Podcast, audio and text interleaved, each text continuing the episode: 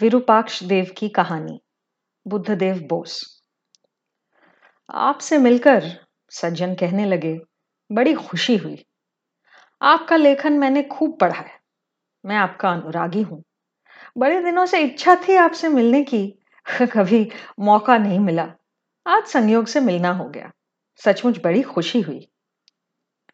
मैंने शर्माते हुए मृदु हास्य समेत एक अस्फुट सी आवाज़ की। मेरी तरफ़ से भी परिचय देना चाहिए। इतना कहना काफ़ी होगा कि मैं भी आपके व्यवसाय में ही हूँ।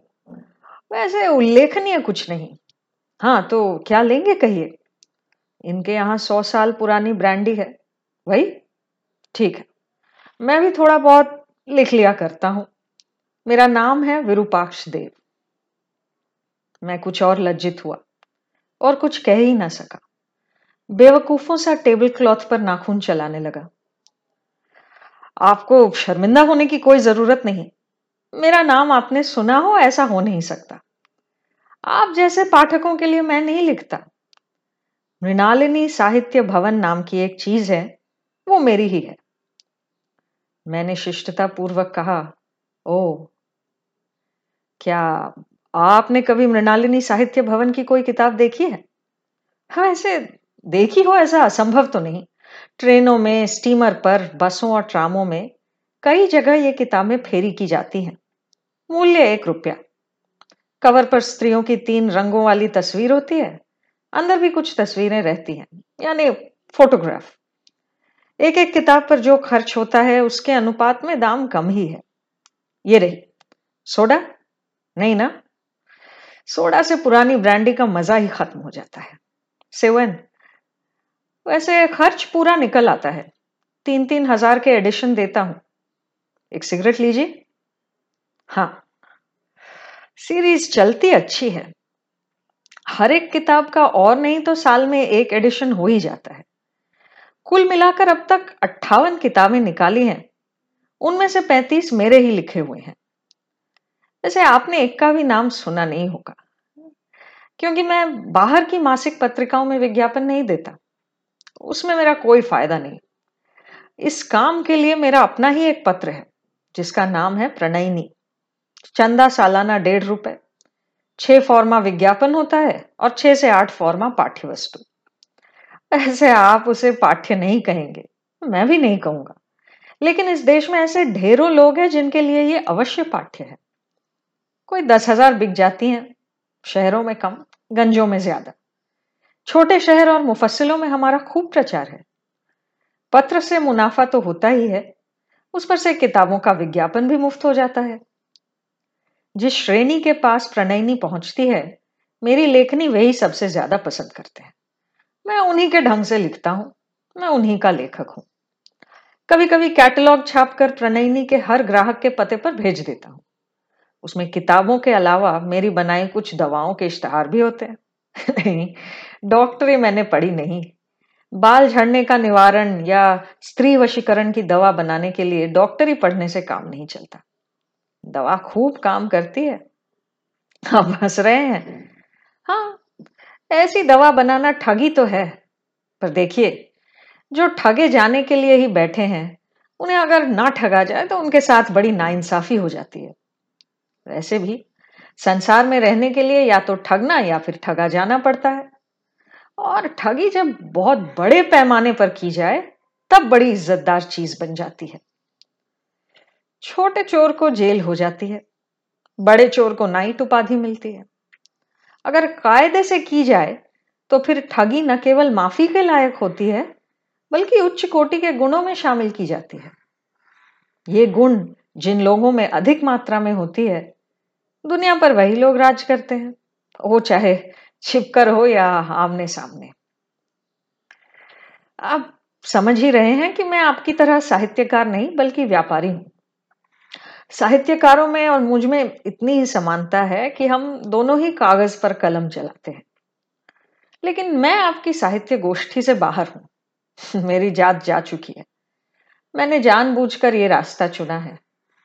इसलिए जात में ऊपर उठने की कोशिश भी नहीं की। फिर भी मैंने आज आपसे परिचय साध लिया। उम्मीद है आप इस बात का बुरा नहीं मानेंगे। मेरी तरफ़ से सफ़ाई इतनी ही है कि मैं जो लिखता हूँ वो मैं खुद नहीं पढ़ पाता। जब पढ़ने की इच्छा होती है तो अच्छा साहित्य ही पढ़ता हूँ। आप लोगों का लेखन ही पढ़ता हूँ। पर उससे क्या?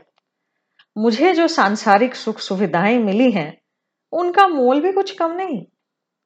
पंद्रह साल से ये काम कर रहा हूँ। अब कहीं जाकर उसका पूरा प्रतिदान मिल रहा है। बालीगंज में मेरा घर बन गया है। आज ही उस घर में शिफ्ट हुआ हूँ। एक सिट्रोइन थी।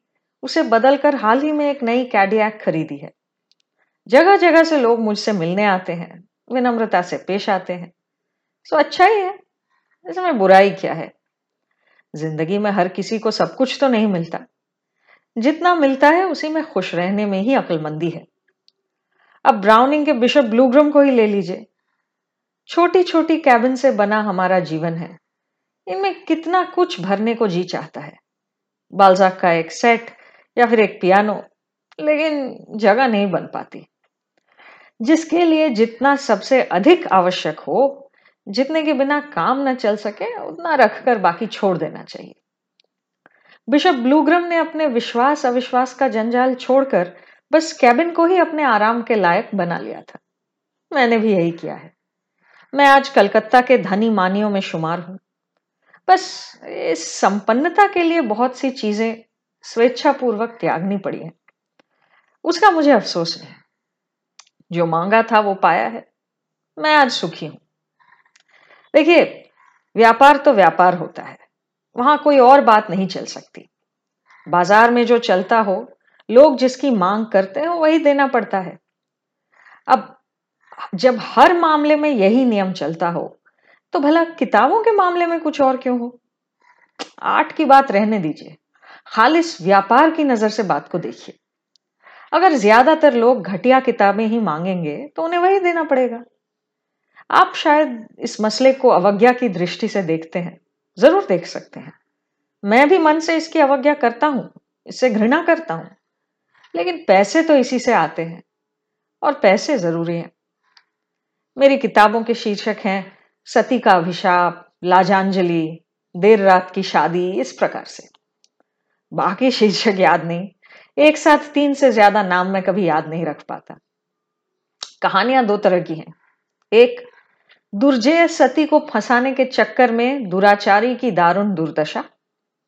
और दूसरी, अति पवित्र प्रेम कथा। बीच में थोड़ा सा मनोमालिन्य, अंतिम पृष्ठ में जयमाला।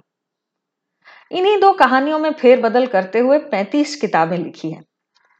एक किताब खत्म करने में मुझे सात दिन से ज़्यादा समय नहीं लगता। दिमाग में पूरा नक्शा बना ही रहता है। अनुच्छेद पर अनुच्छेद आराम से लिखता चला जाता हूँ। बीच बीच में जरा करुण रस का फंदा कसकर रुला देना होता है। और दुराचारी के पापी मन या फिर प्रेम की निष्कामता के वर्णन की आड़ में कुछ तीखा रसीला मसाला मिला देना होता है, जिसे अमरीकी लोग पेप कहते हैं। बस, हो गया। जितनी सहजता से लिखता हूँ, उतनी ही आसानी से किताबें बिकती जाती हैं। खुद ही प्रकाशित करता हूँ। बहरहाल, मार्जिन काफ़ी मोटा रहता है। कारोबार तो मेरा बढ़िया चल रहा है। शायद आप कहेंगे कि पैसा ही सब कुछ नहीं नॉट बाय ब्रेड अलोन जी हाँ मेरा भी यही मानना है नॉट बाय ब्रेड अलोन और भी कई चीज़ों की ज़रूरत इंसान को होती है।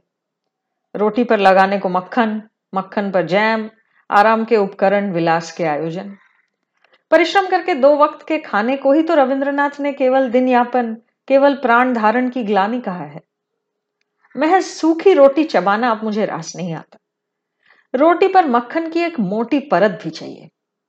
और उसी मक्खन के लिए, लीजिए, आपकी गिलास तो खाली हो गई, थोड़ी और लीजिए। मैं नहीं जानता आप पैसे को कितना मोल देते हैं। ऐसे तो लोग हैं, जिन्हें पैसों की बेशुमारी प्रलोभित नहीं करती। आप शायद कहेंगे कि पैसे जितने ज़्यादा होंगे, सुख भी उतना ज़्यादा होगा। यह धारणा सरासर गलत है। मैं मानता हूँ कि यह सच है।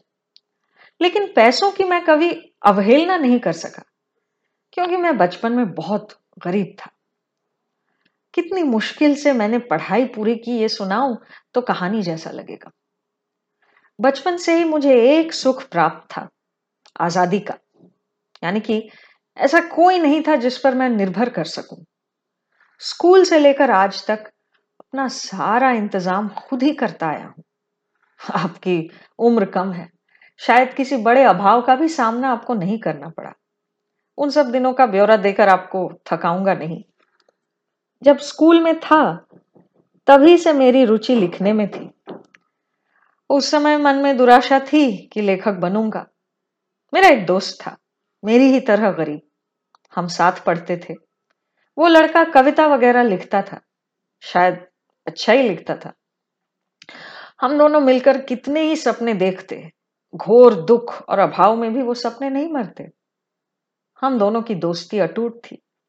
दोनों का जीवन एक ही धारा में बहता। मैं उसे इतना चाहता था कि उसके लिए कुछ भी कर सकता था। जब हम दोनों बीए पढ़ रहे थे, क्लास के लड़कों ने चंदा इकट्ठा करके उसके कविताओं का एक संकलन प्रकाशित किया था। उस समय साहित्य की दुनिया में उस किताब पर कुछ चर्चा भी हुई थी। बड़ी पुरानी बात है। आप तब शायद बच्चे रहे होंगे। क्या वो किताब कभी आपकी नज़र में आई है? किताब का शीर्षक था, रक्त मेघ में सूर्यास्त। समय के हिसाब से नाम जरा अति आधुनिक था, है ना? मैंने कहा, ओ, पार्वती कुमार विश्वास की लिखी हुई। वो किताब मैंने काफ़ी समय पहले पढ़ी थी। बहुत अच्छी लगी थी। अब भी कई पंक्तियाँ मुझे याद हैं। बाद में वो किताब मैंने ढूंढी थी, पर कहीं मिली नहीं। अब वो कहीं मिलती नहीं है है ना? आपने पढ़ी थी? आपको पसंद आई थी? सचमुच? मुझे ये सुनकर बड़ी खुशी हुई। इसका मतलब अब भी दो चार लोगों को वो याद है। मैं इसलिए नहीं कहता क्योंकि वो मेरा दोस्त था।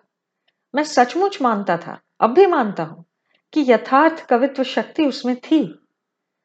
मुझे उम्मीद थी कि वो कुछ असाधारण कर दिखाएगा, लेकिन हुआ यूँ कि वो कुछ भी ना कर सका। उन्होंने और कुछ नहीं लिखा। लिखा भी हो तो और कुछ प्रकाशित नहीं हुआ। जहाँ तक मैं जानता हूँ, वो किताब निकलने के बाद उसने कुछ खास लिखा भी नहीं। उसकी उस पहली किताब की ढाई सौ कॉपियाँ छपी थी। उनमें से डेढ़ सौ बांट दी गई थी। कुल मिलाकर अट्ठारह या उन्नीस बिकी थी। और बाकी किताबों का क्या हुआ कोई नहीं जानता। संभवतः पुस्तक विक्रेताओं ने बेकार कागजात के साथ किलो के भाव बेच दिया हो। वो किताब दोबारा नहीं छपी। फिर जैसे तैसे मैं और पार्वती कॉलेज से तो निकले। उम्मीद थी कि अब तो कुछ काम बनेगा। मुझे अपनी चिंता उतनी नहीं थी जितनी की उसकी। मैं समझ चुका था कि उसकी तुलना में मैं कुछ स्थूल प्रवृत्ति का इंसान हूँ। मेरे सहारे अगर वो खुद को विकसित कर सके तो यही मेरे लिए उच्चतम कार्य होगा। मैंने तय कर लिया कि जैसे भी हो, मैं उसे कोई कष्ट उठाने नहीं दूँगा। जो भी कष्ट उठाना हो, मैं खुद उठाऊँगा। हमारे देश में कविता लिखकर रोज़गार नहीं किया जा सकता। पार्वती के लिए धनोपार्जन का एकमात्र उपाय थी नौकरी, और नौकरी मतलब दफ्तर का काम। पार्वती की कलम किसी सौदागरी दफ्तर के बही खाते पर प्रयुक्त हो रही हो। यह कल्पना मेरे लिए विष के समान बन गई। पार्वती लिखता रहे, कविता लिखता रहे, उसका भार मैं उठाऊँगा। लेकिन मैं भी भला क्या कर सकता था? उस जमाने में नौकरी मिलना आज की तरह असंभव नहीं था। कोशिश करने पर शायद कुछ ना कुछ जुट ही जाता। लेकिन बचपन में खूब तकलीफ़ उठाते हुए जिस आज़ादी को गले लगाने पर बाध्य हुआ था। अभाव, अपमान और दुर्दशा में भी जो आज़ादी मेरी हमसफर थी, उसे इतनी आसानी से गंवा देने का दिल ना किया। गरीबों का आत्मसम्मान बोध बड़ा तीव्र होता है, पके हुए घाव के दर्द जैसा। जरा सा छूते ही असहनीय हो जाता है। मैंने सोचा कि इतना सा तो चाहिए हमें, किसी और उपाय से गुजारा कर लूँगा। लिखने की ओर मेरा जो थोड़ा बहुत रुझान था, उस पर मैं काम करने लगा। तय कर लिया कि उपन्यास रचना में प्रवृत्त हो जाऊँगा। खाने के पैसे बचाकर तेल खरीदता। कई रातें जागकर कटाई छटाई की विशाल गर्भ पीड़ा के बाद मेरे पहले उपन्यास का जन्म हुआ। चार दिनों तक धूप में भटकने के बाद एक प्रकाशक मिले। उन्होंने सौ रुपए में कॉपीराइट खरीद ली। मन में असामान्य उत्साह का संचार हुआ। उत्साह के वेग में एक और किताब लिखने बैठ गया। पहली किताब निकल कर आई कहा कि बिक्री बुरी नहीं है। सच पूछिए तो उस किताब के चर्चे हर जगह होने लगे थे। कई पत्रिकाओं में प्रशंसा और निंदा छपी। मेरा नाम भी लोग जानने लगे। मैं तो जैसे एक ही छलांग में स्वर्ग जा पहुँचा था। पूरा मन लगाकर दूसरी किताब पूरी की। वो किताब उस जमाने के सर्व प्रधान प्रकाशकों ने ही ली। पैसे भी अच्छे मिल गए। मुझे लगा कि अब तो मेरी किस्मत खुल गई। ये लीजिए, सिगरेट। उन दिनों प्रकाशकों की संख्या आज की तुलना में काफ़ी कम थी। अगर आप किताब पर किताब लिखते भी चले जाते तो उनका कुछ उपाय करना मुश्किल था। किसी एक प्रकाशक के साथ पक्का बंदोबस्त किए बगैर काम नहीं चलता था। पैसों के लिए मुझे बिना थके हारे लिखते जाना पड़ता, हमेशा लिखना पड़ता। और ऐसा भी नहीं कि हमेशा अच्छा लगता था। फिर भी मन को यह कहकर मनाता कि अन्य कई काम धंधों से यह बेहतर है। दूसरी किताब निकलने के कोई तीन महीने बाद तीसरी खत्म की। ये वाली आकार में कुछ ज़्यादा बड़ी थी और मैंने लिखी भी थी खूब मन लगाकर। मुझे आज भी लगता है कि वो किताब बिल्कुल बेकार तो नहीं थी। आप पढ़ते तो शायद आपको पसंद भी आती। क्या हुआ उस किताब का? क्या हुआ मैं बताता हूँ। वो किताब मैं अपने उस प्रधान प्रकाशक के पास ले गया। बड़ी उम्मीद लगाए गया था। वे सज्जन ऊपर से बड़े शिष्ट थे। जाते ही हाथ जोड़कर नमस्कार किया। मैंने कहा, एक और किताब लिखी है मैंने। अच्छा उन्होंने इससे ज़्यादा कुछ भी नहीं कहा। मुझे और स्पष्ट रूप से कहना पड़ा आप उसे छापेंगे ऐसा सोचकर ही मैंने किताब इस वक्त हमें किताबों की ज़रूरत नहीं। बस इतना कहकर उन्होंने अपना मुँह अखबार के पीछे छिपा लिया। मेरा दिल बैठ गया। मैं कुछ देर चुपचाप बैठा रहा। क्या किया जाए? क्या कहा जाए? मन ही मन मैंने अभ्यास किया। मुझे पैसों की सख्त ज़रूरत है। अभी ले लेते तो, तो बड़ा आभार होता। पर मैं किसी भी हाल में किसी भी तरह यह शब्द कह न सका। हालाँकि ज़रूरत तो थी। बड़ी दारुण, ज़बरदस्त ज़रूरत थी। कह दूँ, एक और बार कहकर देखूँ? शायद मैं कह ही डालता, अगर ठीक उसी वक्त उन्होंने अखबार की आड़ में से हाथ जोड़कर नमस्कार न कर दिया होता। अब इसके बाद तो रुका नहीं जा सकता। मुझे उठना ही पड़ा। जब मैं सड़क पर आया तो मेरे कान झंझना रहे थे। घर पहुंचकर मन बना लिया। नहीं, अब इस तरह नहीं चल सकता। वो उपन्यास अप्रकाशित रहा। शायद आज भी उसकी पांडुलिपि मेरे किसी बक्से में पड़ी है। पंद्रह दिन बाद एक और उपन्यास तैयार हो गया, जिसका नाम था प्रेम की पूर्णिमा। वाह, ब्रांडी बढ़िया है। एक अंधेरी गली में एक प्रेस ढूंढ निकाला। प्रेस का मालिक फटी गंजी और आठ हाथ लंबी धोती पहने रहता, इनकम टैक्स से बचने के लिए। उनके प्रेस में प्रत्यक्ष तौर पर तो धर्म ग्रंथ निकलते, गीता की बांग्ला तर्जुमा, उपनिषदों की व्याख्या वगैरह। लेकिन बाकी जो कुछ छपता, यौन तत्व काम शास्त्र शिक्षित पतिता की जीवन कथा, वही रसीले थे, वही असली थे। मेरे जैसे दरिद्र नवीन लेखक की ही उन्हें तलाश थी। सो कुछ ही दिनों में मेरी वहाँ खूब साख जम गई। महीने भर में उन्होंने मेरी प्रेम की पूर्णिमा छाप कर निकाली। अगले ही महीने एक और लिखना पड़ा। उसके दस दिन बाद एक और। जो समृद्धि आई, मेरे जीवन में वो स्वप्न समान थी। लेकिन थोड़े से सुख नहीं मिलता। इस आकस्मिक समृद्धि से विचलित होने के बजाय मैं खुद को स्थिर रखते हुए धीरे धीरे आगे बढ़ने लगा। जब किस्मत खुलती है तो फिर कोई उसे रोक नहीं पाता। पाँच साल बाद मैंने खुद की प्रेस खरीद ली। मृणालिनी साहित्य भवन की शुरुआत हुई। फिर प्रणयिनी निकली। और पाँच साल बीत गए। लगने लगा कि पैसों की रकम और भी ज़्यादा तेज़ी से बढ़नी चाहिए। माँ लक्ष्मी के परामर्श से कुछ दवाइयाँ निकाली। और आज बालीगंज में मेरा अपना घर है। मैं कलकत्ते की सड़कों पर मोटर हाँकता फिरता हूँ। अभी बूढ़ा नहीं हुआ। अब भी जीवन के कोई बीस साल बाकी हैं। और इस समय में मैं तरक्की की ओर और, और भी कुछ सीढ़ियाँ चढ़ जाने की उम्मीद रखता हूँ। लेकिन मैं अगर आज मर भी जाऊँ तो कम से कम मुझे इतनी तसल्ली तो होगी कि मैंने एक ज़िंदगी में कुछ कम नहीं किया। भला इसमें भी बुराई क्या है है ना? विरूपाक्ष बाबू मौन हुए।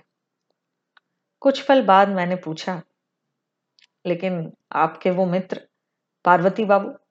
उनका क्या हुआ? विरूपाक्ष बाबू ने सिगरेट सुलगाई।